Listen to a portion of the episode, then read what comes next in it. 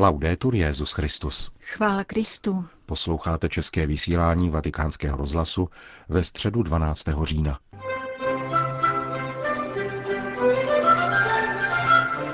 Na svatopetrské náměstí přišlo dnes ráno 40 tisíc lidí, aby se setkali s Petrovým nástupcem. Generální audience byla zahájena čtením z Matoušova evangelia, které podává Ježíšova kritéria posledního soudu. Cokoliv jste udělali pro jednoho z těchto mých nejposlednějších bratří, pro mne jste udělali.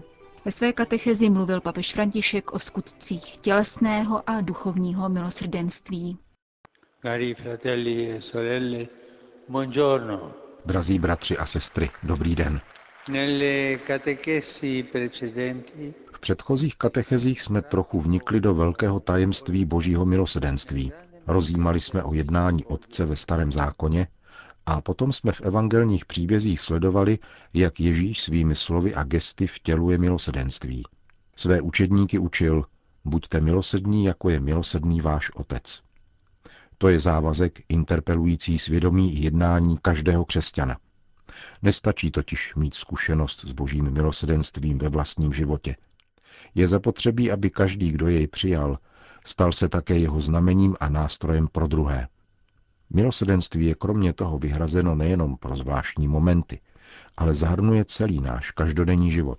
Come dunque possiamo essere testimoni di misericordia? Jak tedy můžeme být svědky milosrdenství? Nemysleme si, že jde o prokazování velkých výkonů či nadlidských činů. Ne, tak to není. Pán nám ukazuje mnohem jednodušší cestu, tvořenou malými činy, které však v jeho očích mají tak velkou hodnotu, že podle nich, jak nám řekl, budeme souzeni.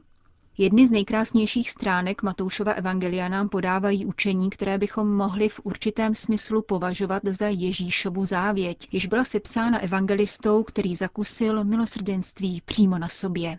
Ježíš říká, že pokaždé, když dáme najíst hladovému, napít žíznivému, oblečeme neoděného, přijmeme cizince, navštívíme nemocného nebo vězněného, činíme to jemu.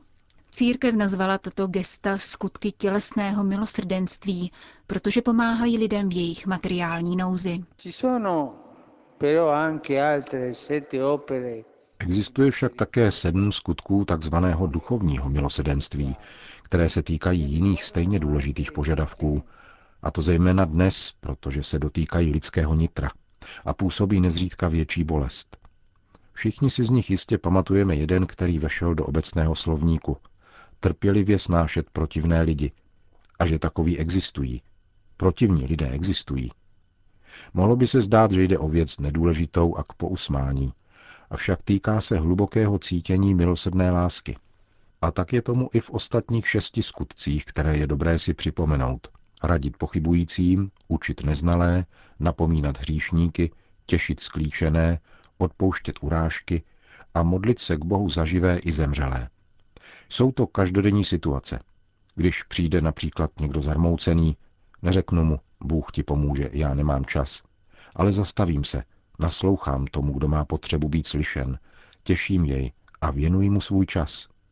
A tyto skutky jsou prokazovány nejenom tomu potřebnému, nýbrž Ježíšovi. V příštích katechezích se pozastavíme u těchto skutků, v níž nám církev podává konkrétní způsob, jak žít milosrdenství.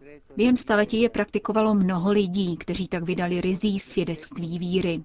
Církev věrná svému pánu ostatně chová přednostní lásku k těm nejslabším.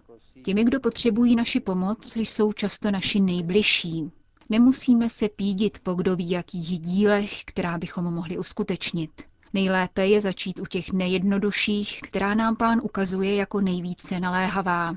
Ve světě, který je bohužel napaden virem lhostejnosti, jsou skutky milosrdenství nejlepším protilékem. Vychovávají nás totiž, abychom byli pozorní k nejzákladnějším požadavkům našich nejposlednějších bratří, v nichž je přítomen Ježíš. Vždycky je Ježíš přítomen tam, kde je někdo potřebný a kde se vyskytuje nějaká materiální či duchovní potřeba. Rozpoznávat jeho tvář v tom, kdo je v nouzi, je opravdová výzva proti lhostejnosti. Umožňuje nám neustále bdít a vyhýbat se tomu, aby kolem nás přicházel Kristus, aniž bychom si jej všimli. V mysli se vybavují slova svatého Augustina, Obávám se, že pán půjde kolem a já ji nepoznám, že přejde kolem v někom z o něch maličkých a já si nevšimnu, že je to Ježíš. Kladl jsem si otázku, proč se svatý Augustin obával kolem jdoucího Ježíše. Odpověď bohužel spočívá v našem jednání. Nezřídka jsme totiž roztěkaní a lhostejní a když kolem nás pán přichází, nechopíme se příležitosti setkat se s ním. Skutky milosedenství v nás probouzejí požadavek a schopnost činit víru živou a činorodou v lásce. Jsem přesvědčen, že těmito jednoduchými každodenními skutky můžeme uskutečnit pravou kulturní revoluci, jako tomu bylo v minulosti. A pokud každý z nás denně jeden vykoná, nastane ve světě pravá revoluce. Kolik jen svatých se dodnes připomíná nikoli kvůli velkým dílům, která realizovali, nýbrž kvůli lásce, kterou dokázali předat. Pomysleme na matku Terezu, nedávno kanonizovanou. Nepřipomínáme si ji kvůli množství domů, které po světě založila, ale protože se ke každému člověku, kterého našla na ulici, skláněla, aby mu vrátila důstojnost. Kolik jen opuštěných dětí chovala ve své náruči. Kolik umírajících doprovodila držením za ruku na práh věčnosti. Tyto skutky milosedenství představují obrysy tváře Ježíše Krista, který pečuje o svoje nejposlednější bratry, aby každému přinášel boží něhu a blízkost. Kéž v nás Duch Svatý zažehne touhu žít takovýmto životním stylem a alespoň jednou denně, při nejmenším, jeden z nich prokázat. Naučme se znovu naspamět skutky tělesného a duchovního milosedenství a prosme Pána, aby nám pomohl uskutečňovat je každý den, když spatříme Ježíše v člověku, který se ocitl v nouzi. To byla katecheze papeže Františka, který v závěru generální audience znovu obrátil pozornost k Sýrii. E Chci zdůraznit a vyslovit, že jsem na blízku všem obětem nelidského konfliktu v Sýrii. S naléhavostí znovu apeluji a vší silou snažně prosím zodpovědné činitele, aby bylo sjednáno příměří, které bude nastoleno a respektováno, alespoň na dobu potřebnou k evakuaci civilního obyvatelstva, zejména dětí neustále ohrožovaných krvavým bombardováním. Potom papež poukázal na kalendář významných dnů Organizace spojených národů. Na zítřek 13. října připadne Mezinárodní den za omezení přírodních katastrof. Jehož letošní téma zní omezit úmrtnost. Přírodním katastrofám by se totiž mohlo předejít a nebo je omezit, neboť k ním dochází často v důsledku nedostatečné péče o životní prostředí ze strany člověka. Povzbuzují proto k jasnozřivému sjednocení snah v ochraně našeho společného domu, podporováním kultury prevence i za pomoci nových poznatků a omezování rizik těch nejzranitelnějších obyvatel.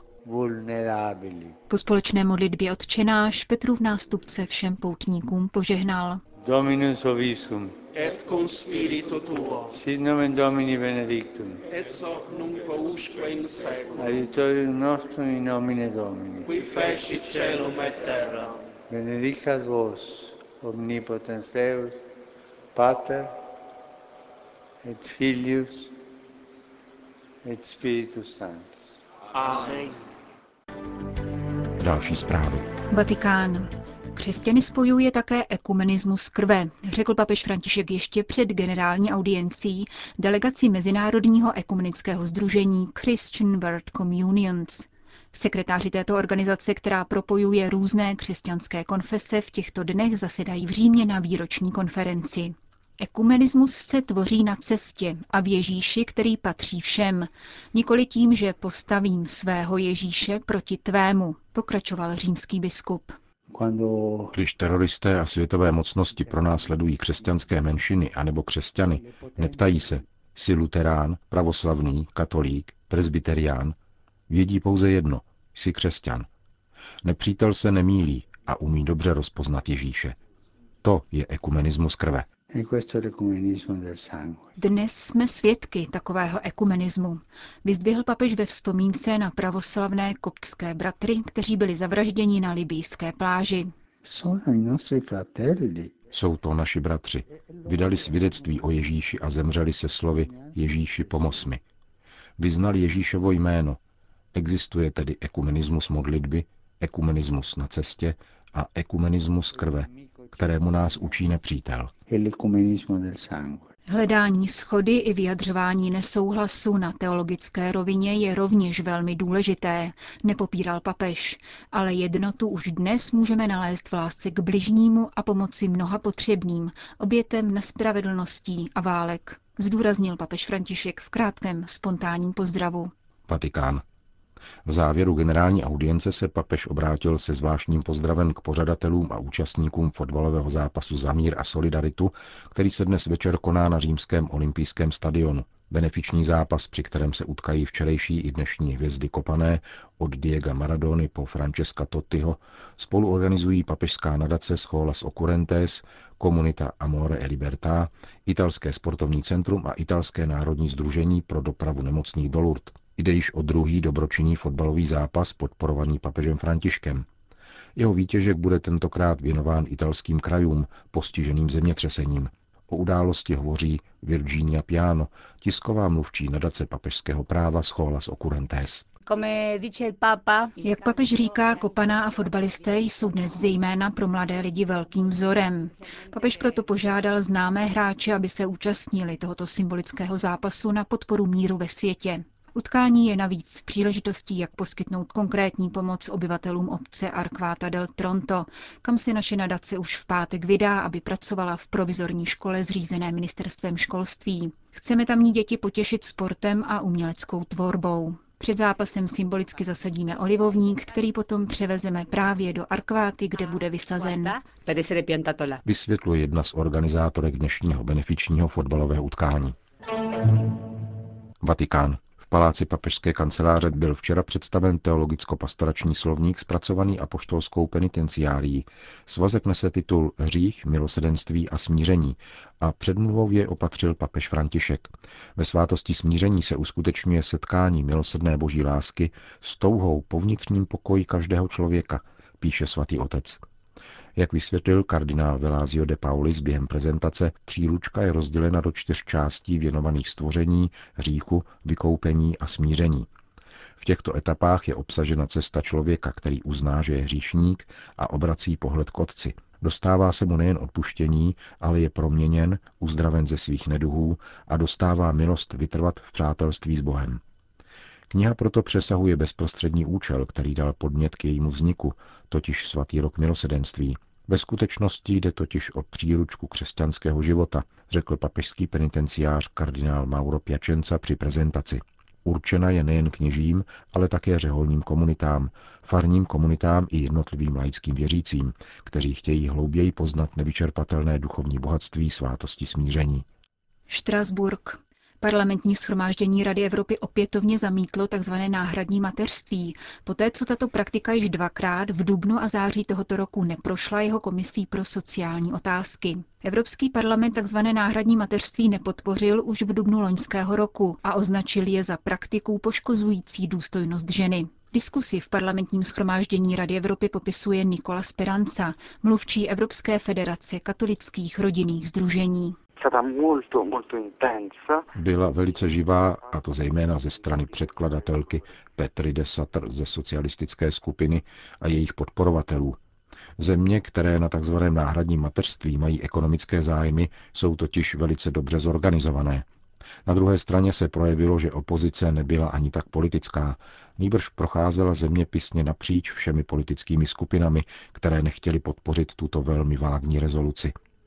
Po ministrech Rady Evropy se v ní požadovalo, aby stanovili jakési vůdčí linie na ochranu dětí, aniž by ale kategoricky odsoudili pro nájem dělohy. Děti ale nejsou zboží a proto je nutné bojovat proti náhradnímu mateřství realisticky. Práva dětí budou chráněna pouze tehdy, pokud bude takovýmto praktikám zabráněno. Uvedl pro naše mikrofony Nikola Speranca. Končíme české vysílání vatikánského rozhlasu. Chvála Kristu. Laudetur Jezus Christus.